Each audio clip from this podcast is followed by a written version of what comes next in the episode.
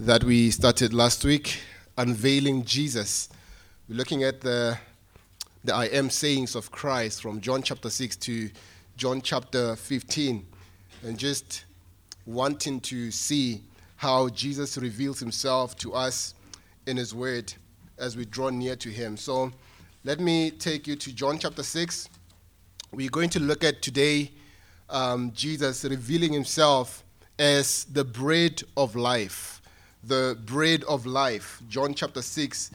And um, the focus verse that we're going to deal with is um, John chapter 6, verse 35. But for the sake of context, I want to read from verse 22 and going with it as we, we listen to the word of God. So let me read from the ESV from verse uh, 22 of John chapter 6.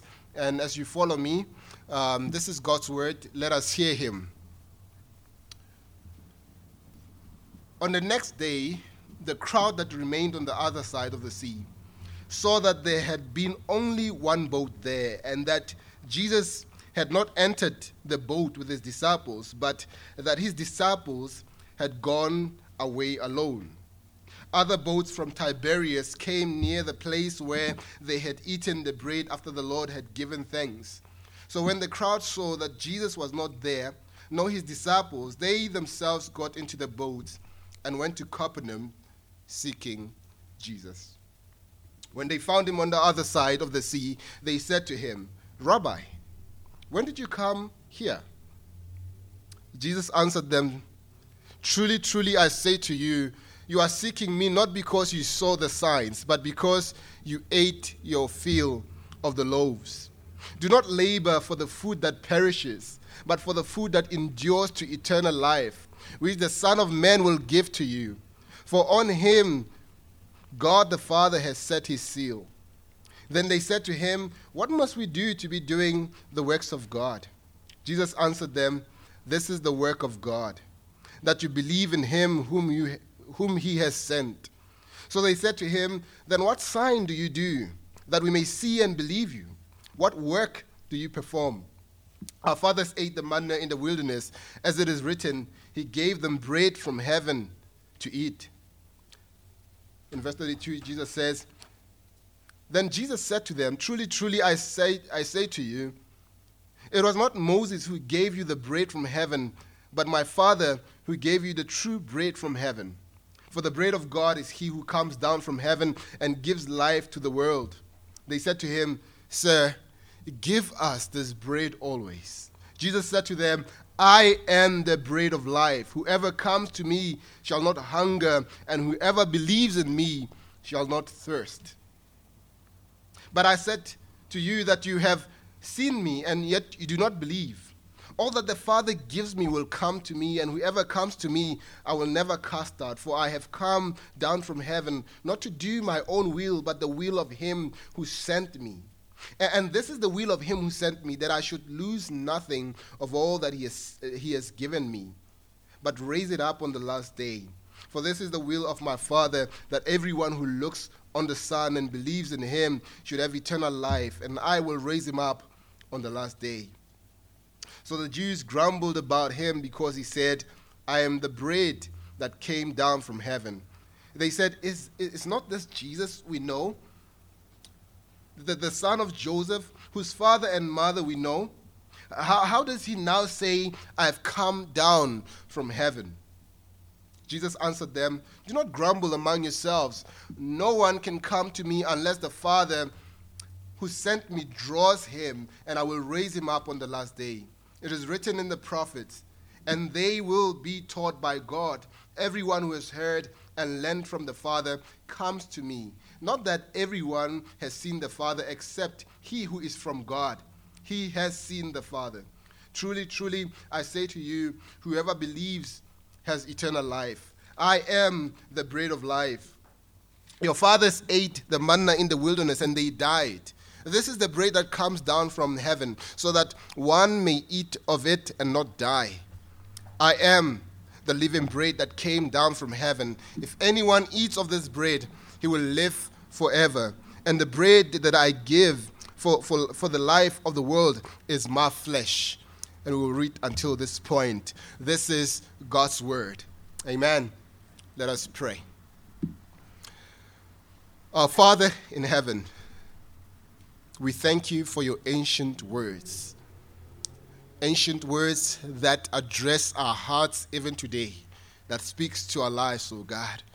Even as we approach you today to hear from your word, we pray that you give us a sense of reverence for your word, that we may listen to your word with fear in our hearts for you, a love for you, a delight in you.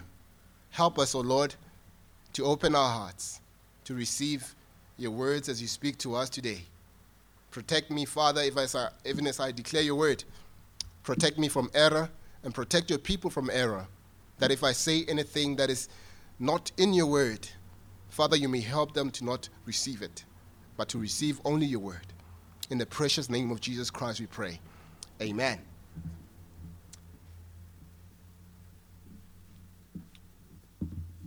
I, I like observing the state of Christianity in our day and just seeing how, or, or the attitude of people today towards the things of God. And I find that people care more for their physical well being than their spiritual. They, they will go through all lengths to, to, to meet their physical needs. But when it comes to their spiritual nourishment and health, they drag their feet. You, see this by a readiness and a willingness to, to work overtime, to, to overwork ourselves to a point of complete exhaustion so that there can be money. But there is no willingness to put even a quarter of that time to their spiritual lives. And, and I wonder if you're here and you're listening to this, is this you? Does this fit your description? Does the following sentence, listen to this, does the following sentence describe you perfectly? You are more worried about the decline of the economy of Rustenburg than your spiritual decline. You cry more over the decline of the rent than the famine, the spiritual famine that you are in. Is that you? Does that describe you? Does that draw a picture of who you are inwardly? If this is true, this is a clear indication that we have crowned the flesh as king over our lives, and our allegiance is unwavering to the flesh. When the flesh says, jump, we jump and ask, is that high enough? But when the Lord says, jump, we complain that the Lord is too demanding. Does that describe your attitude towards God? Are you more concerned about your physical well being more than you are about your spiritual well being? The answer lies with you. The answer is with you. You see, if you are honest with yourself before God, if you are willing to tell yourself the truth, to look at the mirror and, and, and, and, and, and be honest with yourself, only you can measure your spiritual temperature. Or only you can tell whether you are cold or, or, or you are hot or, or you are lukewarm. Only you can do that. In John chapter 6, Jesus helps us to evaluate ourselves. Uh, uh, you see, you, should see John chapter 6 as, a, as more of a thermometer, or, or, or, or, Jesus helps us to, to, to feel the pulse of our spiritual life, whether it is normal or, or it, is, it is declining. He, he helps us with this passage to, to measure the spiritual temperature of our lives. Here we meet a crowd of people who were with Jesus. They, they were followers of Jesus Christ. When you look at John chapter 6, verse 66, it calls them many of his disciples. They, they, they, they saw themselves as disciples of Jesus Christ. In verse 1 to 21, they witnessed Jesus multiply the five loaves and, and, and two fish to feed the, five the 5,000. Which, by the way, when you think about it, is more than 5,000 people, considering that only men were counted. So when you think about the number, if those men were with their wives and with their children, Jesus fed more than 20,000 people with the five loaves and, and two fish.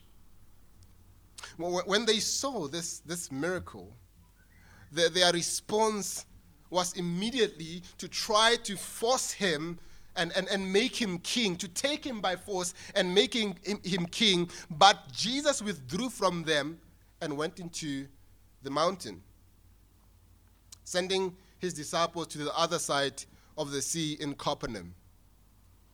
When the crowd perceived that Jesus and his disciples were no longer in, in, in Tiberias, that they got into their boats and went to Capernaum seeking Jesus.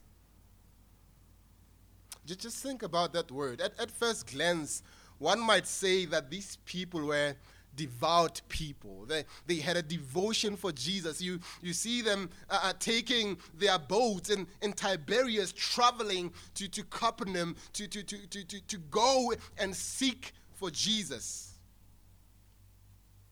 But that was not the case. That was not true. Because when they came to Jesus, asking him about when did he come to Capernaum, instead of Jesus commending their supposed devotion to him, he, he exposes the motive of their heart and, and calls them to see the true blessing that God is offering them. He says to them, You're not looking for me because you saw the sign. You're not looking for me because you are devoted to me. You are devoted only to your stomach. You're looking for me because you want to get the loaves again. You, you want another meal that they were more concerned uh, uh, about their spirit, their physical well-being, that, that they could do anything just to get another uh, a loaf of bread.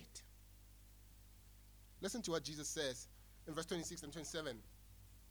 It says, Jesus answered them, Truly, truly, I say to you, you are seeking me not because you saw signs, but because you ate your fill of the loaves.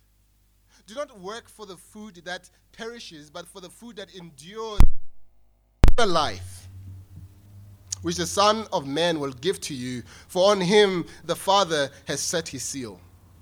You see, with this statement, Jesus is revealing something that is critical uh, uh, for, for what he's about to say. He says there are two kinds of bread there's a physical bread that perishes, and all that eat that bread will eventually perish. And also, there's a spiritual bread that lives eternally. And hearing this, when Jesus said this to them, they, they asked what kind of work they, they, they need to be doing to get the bread they really needed. And our Lord responded by saying, There is no physical work we can do. We, we just need to believe in Him. We, we just need to put our faith completely in Him. We just need to rest on Him. The bread that endures uh, uh, forever uh, comes through faith in Christ Jesus. And I want you to consider verse 30 to verse 33. This further proves the, the wickedness of the hearts of these people. That they saw the signs that Jesus performed in verses 1 to verse 15, yet they claimed that they would believe in him if he performed another miracle. They say, what, what, what sign do you show us that we may believe in you, that we, we may trust in you? These are the same people that witnessed Jesus taking five loaves and, and two fish, feeding over 20,000 people. They witnessed it. What more do they want? They remind him that they, they remind him of the miracle of the manna in the wilderness. Uh, uh, uh and, and as they, see, they say this, they seem to be saying that Jesus had never done anything as wonderful as that. They quote to him even scripture, Psalm 78, verse 24 and verse 25, which says he gave them bread from heaven to eat. They say this to Jesus. And, and, and, and they imply that Moses called down the bread from heaven. And the Lord, they say, is not as great as Moses because he had only multiplied existing food. So, so they, they, they compare these two miracles. They say, uh, You, the, the, loaves already existed, you just multiplied them. Uh, uh, but Moses called down the bread from heaven. And, and, and the Lord, as he, he, he, he is dialoguing with these people, conversating with these people, uh, the, the, the Lord reveals himself as the bread of God which came down from heaven and gives life. He is showing the superiority of the bread of God to the manna in the wilderness. Uh, the, the manna in the wilderness did not impart life, but only sustained physical life. It, it was not intended for the whole world, but only for Israel. Remember when you read the history of Israel, right? It was intended for Israel in their wilderness wanderings. You see, the true bread came down from heaven and gives life to all men, whether Jew or, or, or, Gentile, not just to, to one nation, but to all the world. And still not understanding him. And as I read this, this verse, here in verse, uh, verse 33, verse 34, I mean they, they, they, they don't understand him, but they make a request.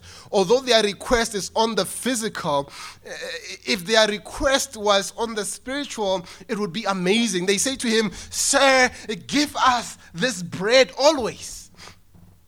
Give us this bread always. And, and this opens up Jesus' expli- explicit revelation of himself as the bread of life. Look at verse 35. Jesus said to them, I am the bread of life. Ego eimi. I myself am the bread of life. Whoever comes to me shall not hunger, and whoever believes in me shall never thirst. And this is the first of the I am sayings. We, we, we looked at the, the, the, the, the significance last week, right, of the I am sayings that Jesus Christ reveals himself and, as the eternal God and he connects with himself, himself with Yahweh in, in, in Exodus chapter 3, verse 14. And we're not going to go through that. But Jesus Christ now reveals himself as the bread of life. With this statement, Jesus teaches us one truth about himself. One truth. Just one point. This is it. Listen carefully. This is what Jesus Christ teaches us as we look at verse 35 that he is the one that satisfies our deepest desires. He is the one that satisfies our deepest desires. And notice the metaphor that he uses here. He says, I'm the bread of life. You see, for, for Jesus' audience, bread was, was for sustenance, it, it was the primary source of, of nourishment. And it continues to be for, for a lot of people today. And by this, Jesus shows that he is the answer to the needs of the human heart. Every human heart was created with a longing for God. But sin has blinded us in such a way that we try everything else to, to feel that longing. We try everything imaginable in the world but God. We, we, we, we, we, do not go to the one who, who can truly feel that longing in our hearts, who can truly meet our deepest desires. We don't go to him. We, we are like a child who, who refuses to eat vegetables in favor of junk food. Invariably, if that child is allowed to continue in such habits, what results is that the child becomes malnourished or, or malnutritioned because they, they are not receiving the diet that builds up their immune system, but rather destroys it. They languish physically. Many have discovered how vain it is to try to find fulfillment outside of Christ. They, they looked to the pleasures of the flesh, to, to alcohol, to a bottle of pills. But once those effects of those influences wear off, there, there is still a hunger and emptiness in the soul. They, they realize how vain it is to, to try to take tangible things, the, the things of this world, to feel the, the, the, the, the uh, to feel a void that, that should be filled spiritually by God. They, they, they, they try so much and, and realize how vain it is. They, they, they realize how it is like drinking sea water. The more you drink, the more thirstier you become. Jesus Christ, as the bread of life, calls us to be sustained in Him. He, he promises, saying in His word here in verse 35, He says, Whoever comes to me shall not hunger, and whoever believes in me shall never thirst. The, the, the words shall not hunger and never thirst are the direct consequences of coming to Jesus. Jesus satisfies the hunger and thirst of our soul completely. Unlike those things that do not that, that, that do so momentarily, but off only to leave you worse than you were before. What Jesus Christ is saying is that the answer to the emptiness of our hearts is not in more material stuff it, it, is not, it, not, it is not in more shoes or, or bags. It is not in more money. It is not in increasing the amount of alcohol intake or, or the dosage of pills. The answer lies not in created things, but in Jesus Christ. Says, this emptiness of, of, of uh, this emptiness that is in the heart is, is a commentary on our greatest need. It is created by God so that we can hunger and thirst for the bread of life, Jesus Christ Himself.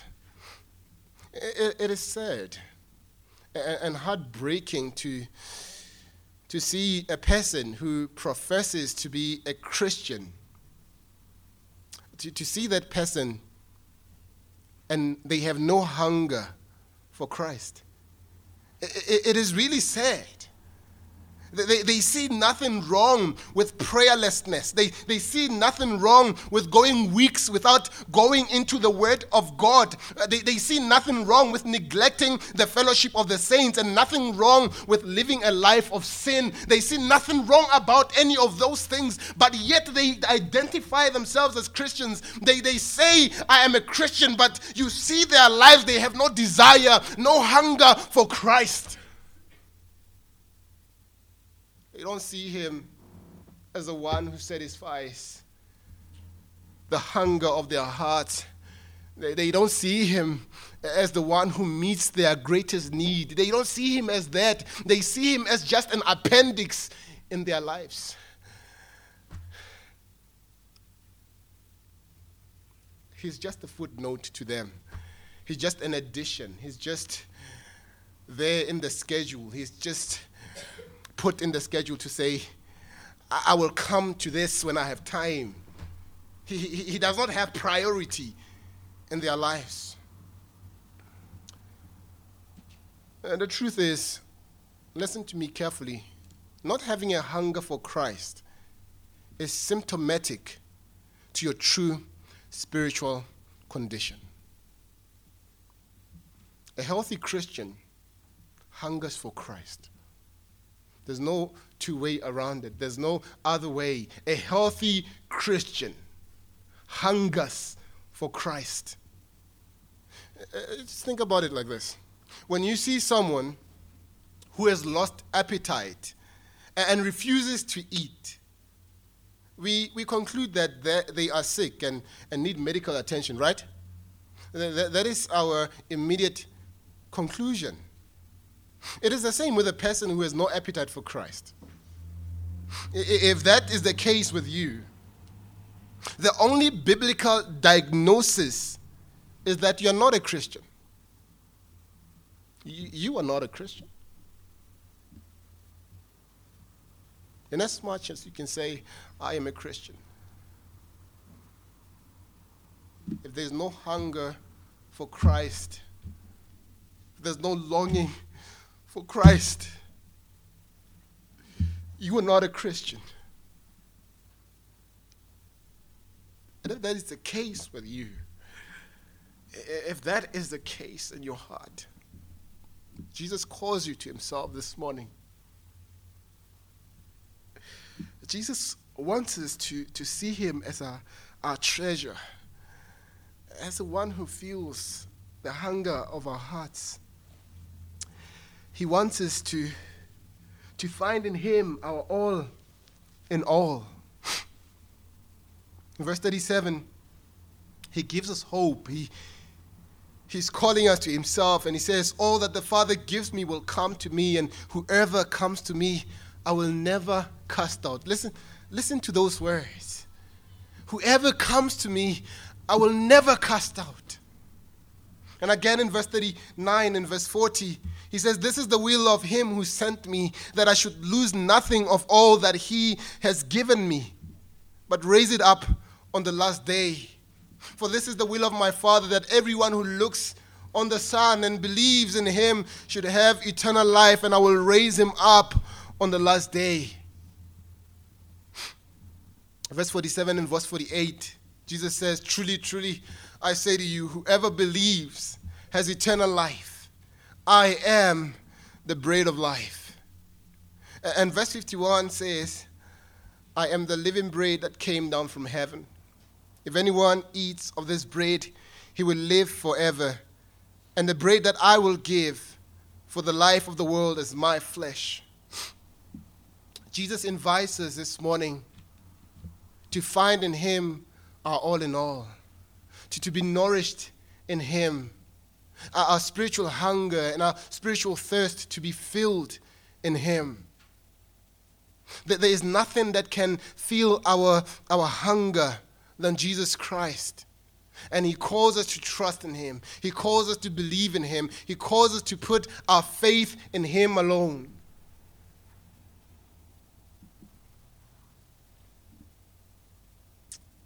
when you consider this and you feel and try to take your spiritual pulse and, and, and feel your spiritual temperature, where do you see yourself?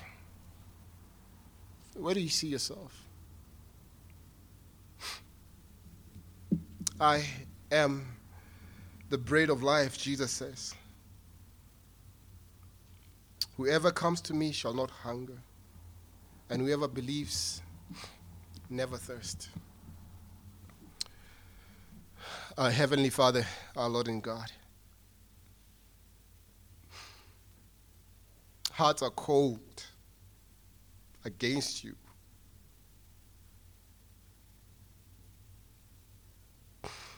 We pray that you revive a desire for you once again. Draw us to yourself and show us your glory once again. That our hearts will burn inside of us as we hear your word. Convict us, oh God, against our spiritual apathy, our spiritual famine, and point us to yourself, Lord, the bread of life. In the name of Jesus, we pray. Amen.